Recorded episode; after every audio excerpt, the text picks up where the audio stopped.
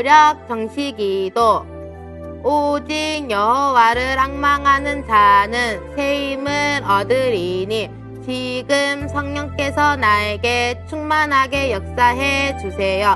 나에게 영역을 주세요. 모든 흑암 세력은 예수 그리스도 이름으로 결박을 받을지어다.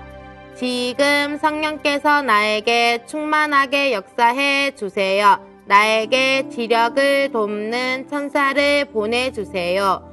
우리를 깨닫지 못하게 하는 모든 무지의 흑암 세력은 떠나갈지어다. 지금 성령께서 나에게 충만하게 역사해 주세요. 나에게 건강 돕는 천사를 보내주세요. 예수 그리스도의 권세 있는 이름으로 모든 질병은 떠나갈지어다. 지금 성령께서 나에게 충만하게 역사해 주세요. 나에게 경제력을 돕는 천사를 보내주세요. 예수 그리스도의 권세 있는 이름으로 모든 가난은 떠나갈지어다. 지금 성령께서 나에게 충만하게 역사해 주세요. 나에게 만남을 돕는 천사를 보내주세요. 예수 그리스도의 이름으로 모든 만남의 문은 열릴지어다. 아멘. 어린이 렘런트 여러분 안녕하세요.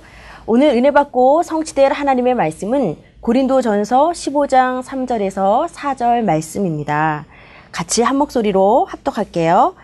내가 받은 것을 먼저 너희에게 전하노니 이는 성경대로 그리스도께서 우리 죄를 위하여 죽으시고 장사 지낸 바 되셨다가 성경대로 사흘 만에 다시 살아나사. 아멘.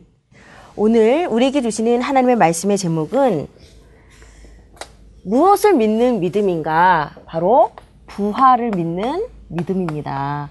무엇을 믿는다고요? 부활. 예수 그리스도의 부활을 믿는 믿음이 진짜 구원받는 믿음이죠.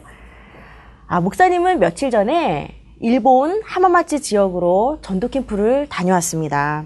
일본은 800만 우상을 섬기는 나라입니다. 그리하여서 전 세계적으로 정신병이 1위인 나라죠. 불교뿐만 아니라 민족 종교, 전통 종교인 신교라는 이 종교를 아, 국민들의 80%가 이 신도를 믿고 있습니다. 여러분들이 잘 알고 있는 신사, 신사 참배를 잘 들어봤을 건데 전국에 자그마치 30만 개의 신사가 있습니다.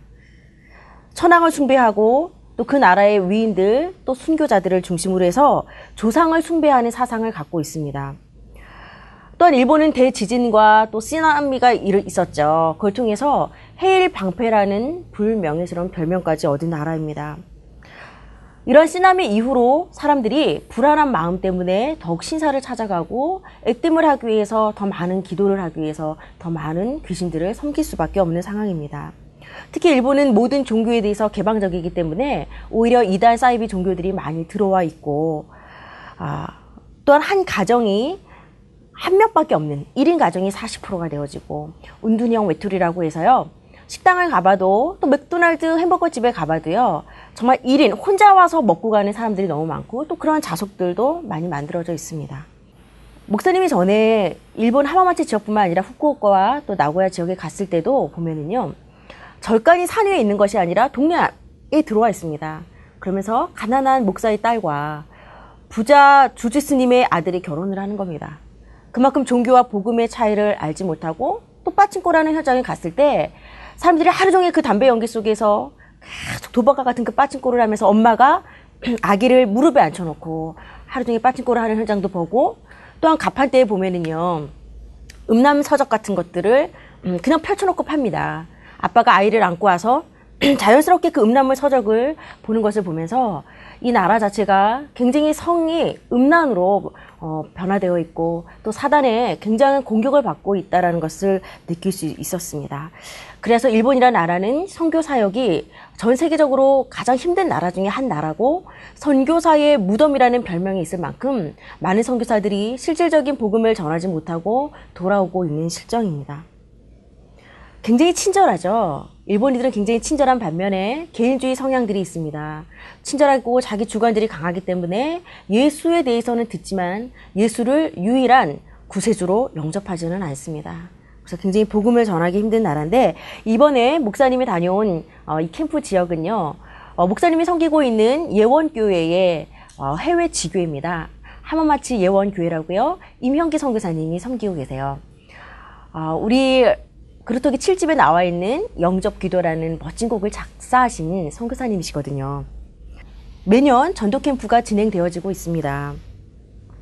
어, 지금 일본은 한류 열풍이 불고 있기 때문에 우리가 전도를 했을 때 많은 사람들이 아, 그 전도 캠프 그 현장에 우리가 갔을 때 김치도 주냐고도 물어보고요.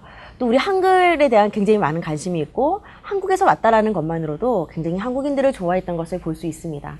이처럼 하나님은 우리 한국이라는 우리나라를 들어서 전 세계에 지금 세계 복음화를 이루어 가시는 것을 볼 수 있습니다. 그래서 목사님과 함께 캠프팀들이 가서요. 거기서 문화 공연도 하고 또 역전에서 찬양 캠프도 하고 또 지금 가장 좋아하는 케이팝 공연도 하고 그러면서 많은 영혼들이 죽게 돌아왔습니다. 우리나라에서 한 명이 구원을 받는 것보다 오히려 그 한 명, 열 명이 돌아오는 것만큼 많은 에너지가 그 한 명한테 들어가는 거죠. 800만 우상 가운데 하나님이 한 영혼을 끌어올리는 데 있어서 참으로 많은 시간과 물질과 또한 어, 정성이 들어가는 것을 확인하고 왔습니다. 자, 그래서 하마마지 예원교회에 우리 어, 일본 지역에 있는 랩너트들이 우리 친구들에게 멋진 영상 편지를 보냈습니다. 우리 친구들이 한번 영상 편지로 우리 전 세계에 있는 랩너트들을 만나보시기를 바랍니다.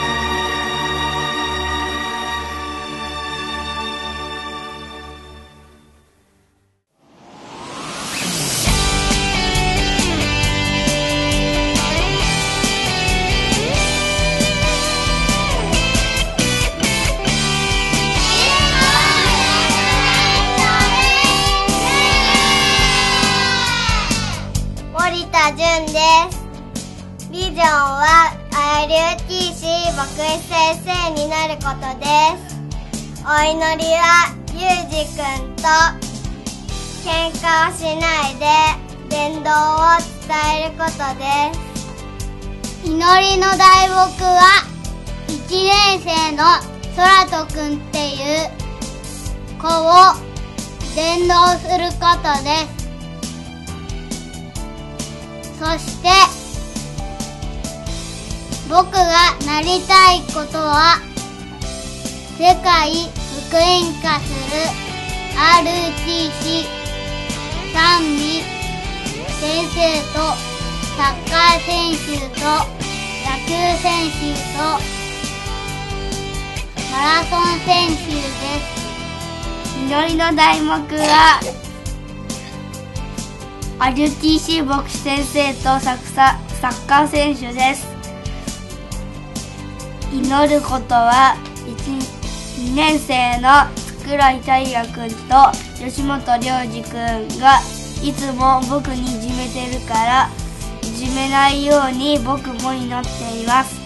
祈りの題目は3年生のみんな37人に福音を伝えることです。まず福音を伝える人はケイト君のためにか継続的に祈って教会に連れてこれるように祈ります僕のビジョンはろう者を生かす生かす世界福音化する牧師先生です私たちのためになってください 와우, 반가운 얼굴들이었네요.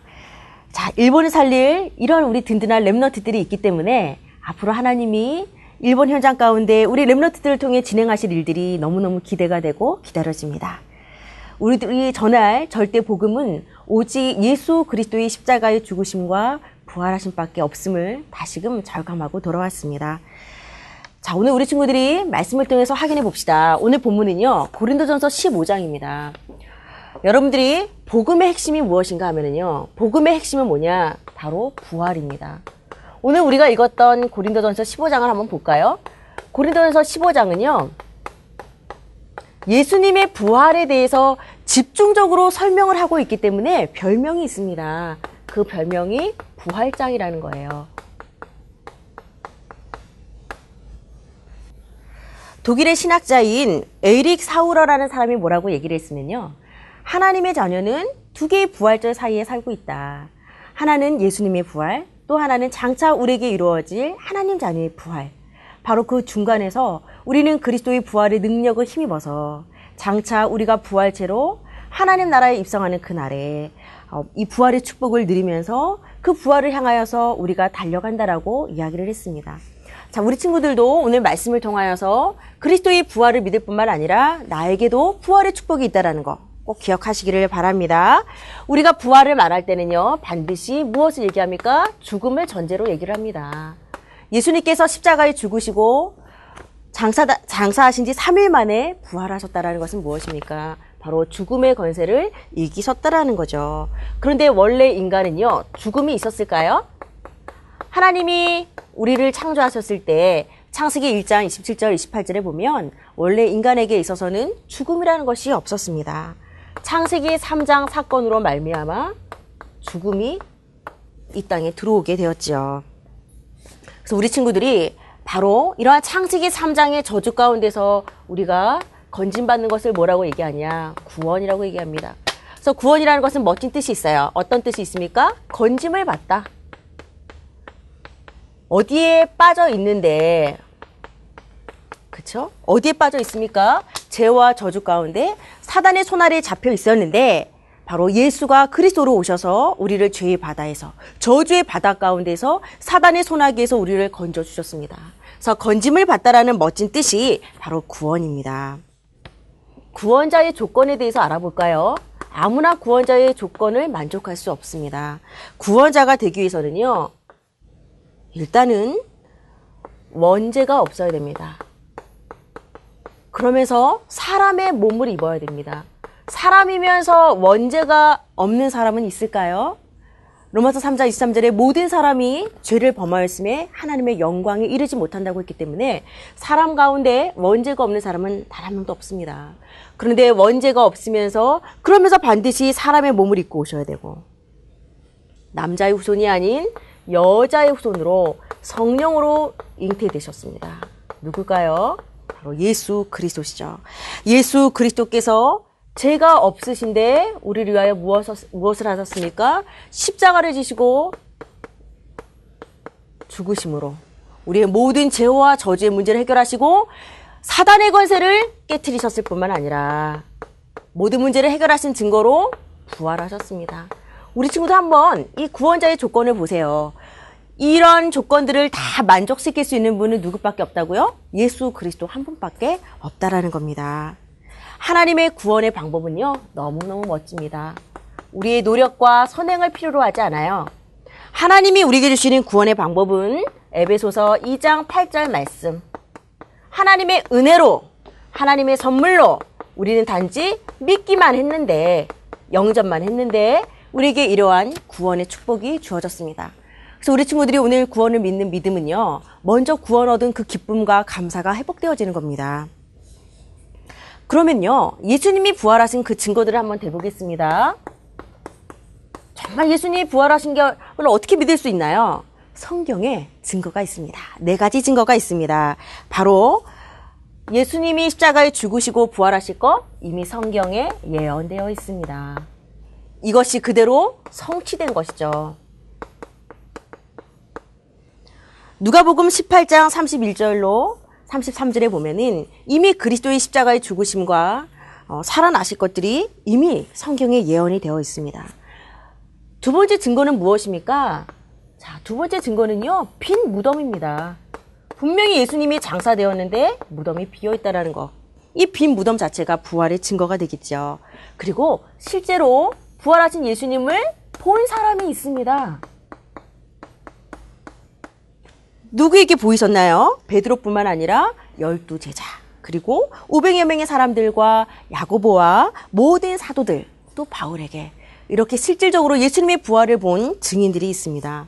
또한 부활의 증거는 무엇입니까? 베드로의 설교뿐만 아니라 초대교회 성도들이 실질적으로 복음을 전했을 때 큰 능력으로 현장이 변화되어지고 성령이 역사했던 것을 볼 수 있습니다. 이처럼 부활은요, 우연히 일어난 것이 아니라 이미 성경에 오래전부터 예언되어 있고 그대로 성취되었던 사실인 것을 여러분들이 기억하기를 바랍니다. 자, 두 번째로 우리 친구들이 무엇을 믿는 믿음이 필요하냐? 부활을 믿는 믿음을 준비하기를 바랍니다. 부활을 믿는 믿음을 갖기 위해서 우리 친구들이 이제 간단한 PPT 자료를 보여줄 거예요. 이 자료를 보고 다시금 부활에 대한 확실한 여러분 복음의 핵심을 붙잡고 믿음의 뿌리를 견고히 내리기를 바랍니다. 자, 오늘 이야기는요, 부활에 관한 거예요. 자, 자료를 한번 봅시다. 이 세상에는요, 석가모니 공자 소크라테스 예수님을요, 4대 성인이라고 말하고 있습니다. 맞나요? 역사상 훌륭한 가르침을 주었던 사람을 우리는 성인이라고 얘기를 하죠. 하지만 우리는 예수님을 그들과 함께 동일한 성인으로 말할 수 없습니다. 왜냐하면, 자, 다음 화면에 보면 예수님은 살아계신 하나님이시기 때문이죠. 어떻게 창조자 하나님과 피조물이 같을 수 있겠습니까? 다른 성인들은 원죄를 가진 사람으로 모두 죽었습니다. 그쵸? 절대 우리에게 영원한 생명을 줄 수 없고 자신에게 찾아오는 인생의 근본 문제 해결하지 못했습니다. 예수님은 그리스도로 오셔서 나의 모든 죄와 저주를 해결하기 위해서 십자가에 피 흘려 죽으시고 다시 부활하셨습니다. 자, 우리 친구들이 지금부터 이 부활하신 예수님을 만나러 말씀 속으로 한번 들어가 볼까요? 자, 출발해 봅시다. 자, 그 다음 화면에 봅시다. 원래 인간에게 죽음이 있었습니까? 없었습니까? 원래 인간에게는 죽음이 없었습니다. 그러나 첫사람 아담의 범죄로 말미암아 인류에게 죽음이 찾아왔습니다. 그러면서 선악과를 먹으면 반드시 죽는다라는 하나님의 약속을 어기고 이때부터 인간에게 모든 죄와 저주의 문제가 시작되어졌죠. 자, 그 다음 화면에 보면은요. 죄라는 것은 뭐냐? 하나님의 말씀에 불순종함으로 하나님을 떠나는 것을 말합니다. 절대 하나님이 먹지 말라고 한 선악과를 어떻게 했죠?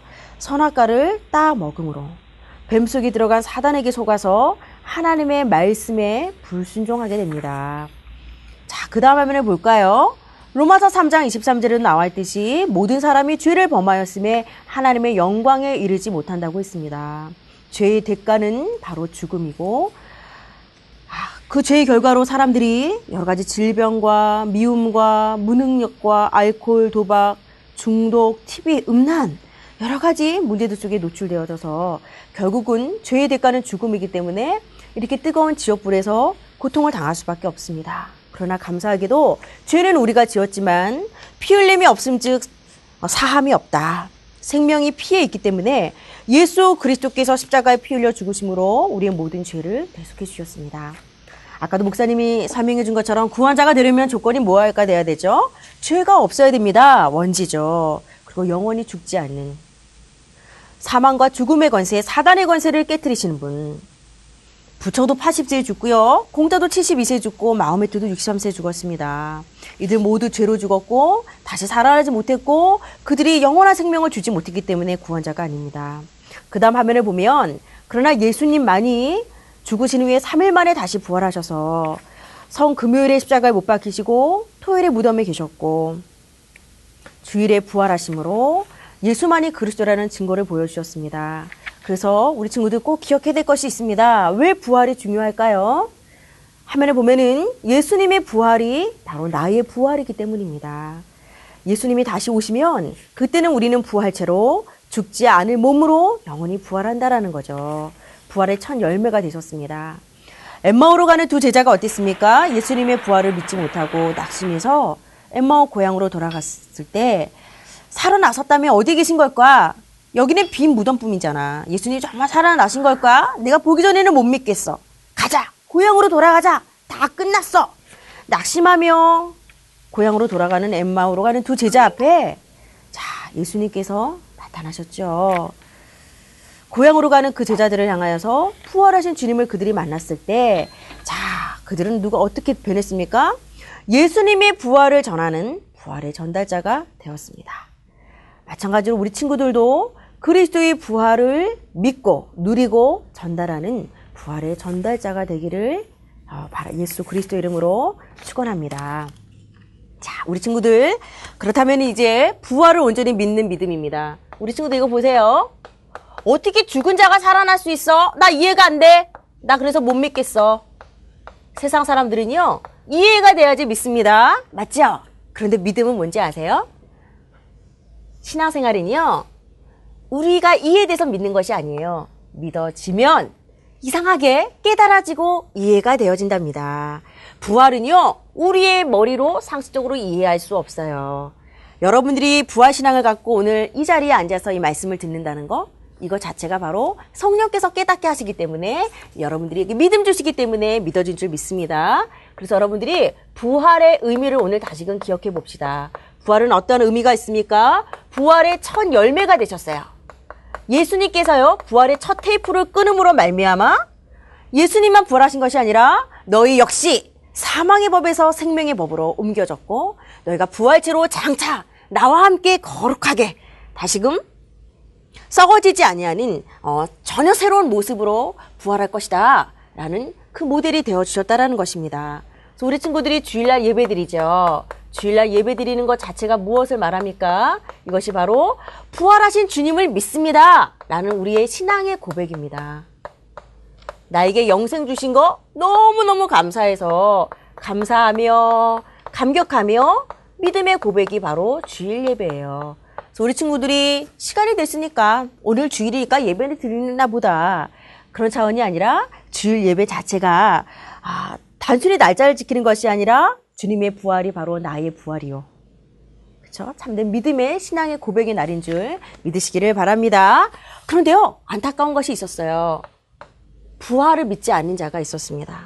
유대인들이요, 부활을 조작했어요. 어떻게 조작을 했습니까? 유대인들은요, 예수님이 부활한 것이 아니라 그 시체를 누가 훔쳐갔을 거야. 도난설. 예수님을 너무너무 흠모한 나머지 누가 잘못 보고서 부활했다라고 착각한 거야. 환상설. 예수님이 죽은 것이 아니라 기절하신 거야. 기절설. 이렇게 그리스도의 부활을 희석시키고 있습니다. 또 고린도 교회를 볼까요? 고린도 교회 역시 어땠습니까? 헬라 사상이 들어오면서요. 일부 사람들이 부활을 믿지 않았어요. 죽은 자는 절대 부활할 수 없어. 이것 때문에 논쟁이 일어났다니까요. 논쟁이 일어났습니다. 예수 그리스도의 부활뿐만 아니라 우리에게도 부활이 있다라는 거 그거 자체를 인정하지 아니하였습니다. 이 시대도요 많은 지식인들과 학자들이 있습니다. 이 사람들의 특징이 뭐죠? 와 신학교에 다닌다고 하더라도요 다른 아니지만 일부 사람들은요 그리스도의 부활을 인정하지 않습니다. 어떻게 동정녀를 통해서 탄생할 수 있어? 말도 안 돼. 어떻게 죽은 자가 살아날 수 있어? 말도 안 돼. 예수는 죽었지만 그의 가르침은 훌륭했습니다. 맞는 말입니까? 맞는 말 같지만 사단은 이처럼 교묘하게 그리스도의 부활을 희석시키고 있습니다. 예수 그리스도는 죽으셨으나 그의 가르침은 영원히 살아있다? 아니죠.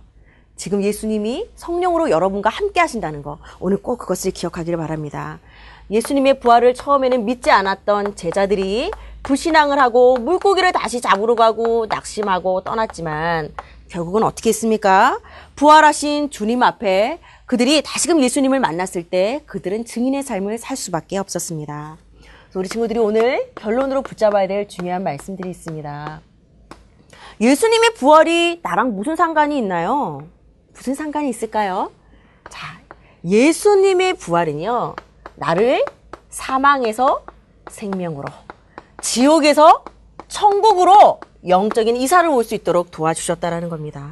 예수님을 영접하기만 하면 그리스도의 십자가의 죽으심과 부활하심을 믿기만 하면 우리는 사망에서 생명으로 완전히 옮기심을 받았습니다. 자, 그렇다면 우리 친구들이 뭐 해야 되냐? 이 부활의 능력을요, 적용하시기 바랍니다. 예수님의 무덤을 상상해 보세요. 파수꾼들이 지키고 있고, 그쵸? 로마 군사들이 지키고 있고, 엄청난 무게의 돌들이 임봉해서 다 막아놨지만, 예수님의 부활을 아무도 막을 수 없었습니다. 여러분들이 무덤과 같은 문제 속에 있습니까? 답답한 스트레스와 고민이 있습니까? 근데 중요한 것은 어떠한 문제 속에 있어도요, 부활의 능력을 절대 이길 수는 없다는 겁니다. 여러분들이 그리스도 이름을 갖고 한번 문제 속에 당당하게 선포하고 도전해 보시기를 바랍니다. 그래서 우리 랩너트들은 누가 돼야 되냐? 부활의 전달자 되기를 바랍니다. 부활의 전달자요. 내가 만난 예수 그리스도. 부활하신 그리스도를 전달하는 여러분이 바로 제자인 줄 믿습니다. 초대교회에서는요, 아무나 제자를 뽑지 않았어요. 그리스도의 부활을 증거할 자가 바로 제자를 뽑는 기준이었습니다. 우리 친구들이 사도행전 1장 22절을 한번 참고로 읽어보면 좋을 것 같습니다. 그래서 하나님이 원하시는 건 뭐냐? 부활 메시지를 갖고 부활 메시지는 뭐죠? 땅 끝까지 증인되는 거예요. 그리고 여러분과 같은 믿음의 후대를 세우고 힘을 잃어 낙심하는 많은 기독교인들을 살려내고 그래서 여러분들을 통하여서 땅 끝까지 어, 이 복음이 증거되어지기를 바랍니다. 그렇다면 여러분들에게 최고의 전도자의 상급이 예비되어 있습니다. 하나님께서는요, 다니엘서 12장 3절에도 약속하셨고요. 고린도전서 15장 40절 41절에도 해와 달과 별의 영광이 다르다고 했습니다. 우리가 거저 구원을 받았지만 상급은 전도자의 삶을 살 때 구별된 상급이 있다는 걸 꼭 기억하시길 바랍니다. 자, 우리 친구들은 오늘 기도하고요. 오늘 중요한 어, 스케치 영상을 하나 보여줄 겁니다.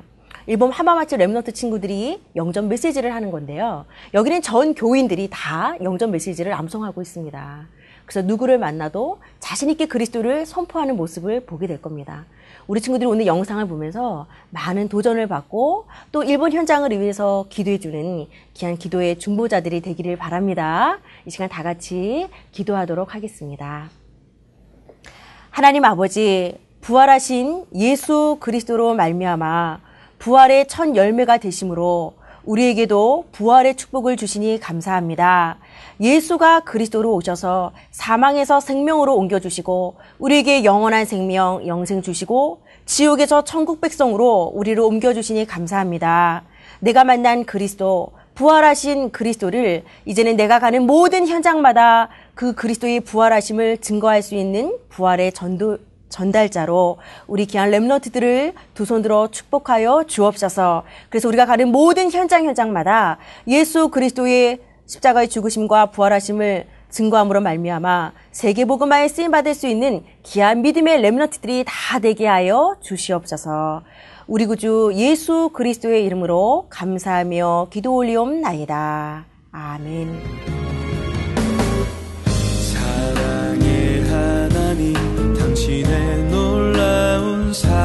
world.